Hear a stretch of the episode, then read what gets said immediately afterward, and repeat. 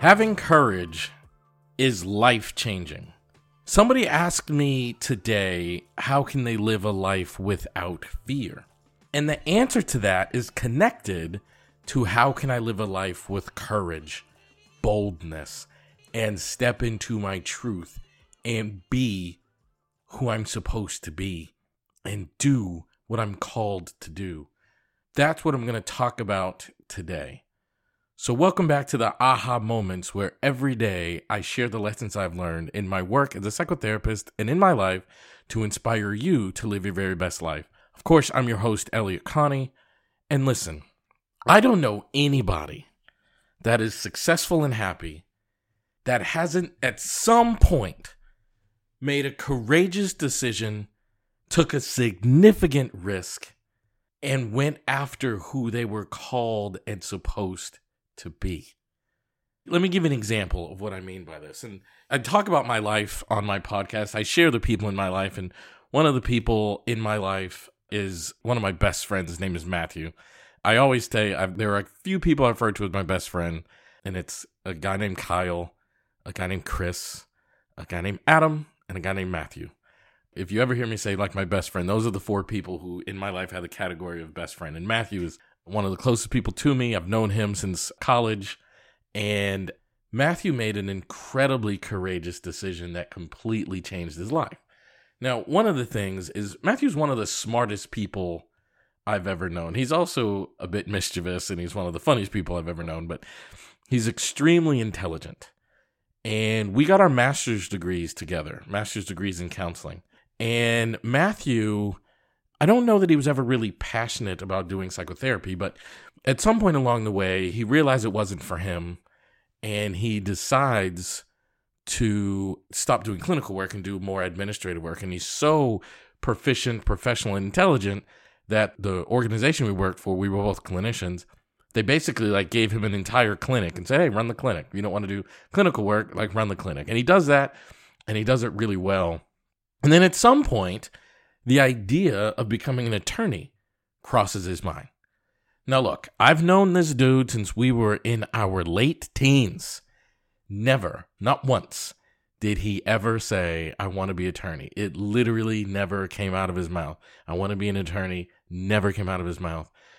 But all of a sudden, he starts thinking about it. And he makes an incredibly courageous decision. He leaves his job, decently paying job, running an entire clinic. He leaves that entire job.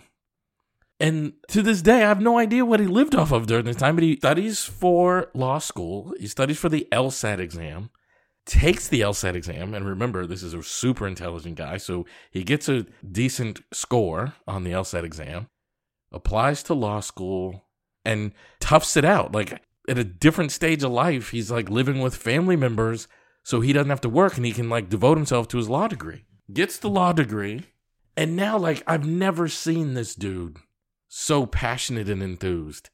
He works in the district attorney's office, prosecuting like really high level crimes up to and including capital murder. But he also spends so much of his time like dedicated to youth. He coaches high school mock trial teams. He goes back and gives back to the law school he came from and he coaches their team too. But he's so confident and so satisfied in his life. And I think about him like, unless he made that courageous decision to just admit, you know, I got an entire master's degree in counseling, but this is not for me. Like, this is not it. This is not serving me. He made the courageous decision to say, I'm going to find something that is serving me. And he was willing to take three steps back to take a thousand steps forward. You know, at a time in his life when most of us were trying to like get married and buy homes and live independent, he was choosing to like move back in with family members so he could dedicate himself to his law degree. But now he's taken a thousand steps forward and he's living the life of his dreams. Like, guys, you've got to be courageous to look yourself in the mirror and say, you know what, this ain't working. I'm going to make a shift. And that's the thing I want. As Matthew pursued his law degree, he didn't say things like, I want to be a rich and wealthy lawyer, da da da. One of the things he said was, I want to make a difference in the legal room. He said, I want to impact trials. I want people in the community to know my name as a lawyer, that I will pursue justice. And the other thing he said, he wanted to help kids. He wanted to prosecute people done horrible things to kids. Like, man, that's courage. And I think too often we live the life we're supposed to live instead of the life we're destined to live. And I'm so fortunate that my best friend is also an inspiration to me because I can see how he had to make really hard choices to live the life of his destiny as opposed to the life that was given to him. And I think all of you are capable of that. So look yourselves in the mirror and ask yourself like is the situation I'm in serving me? And if not, make a change.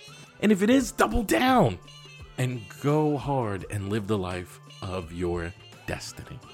So thanks for being here. Love you guys. Thank you so, so much. I want you to share this podcast on your social media platforms.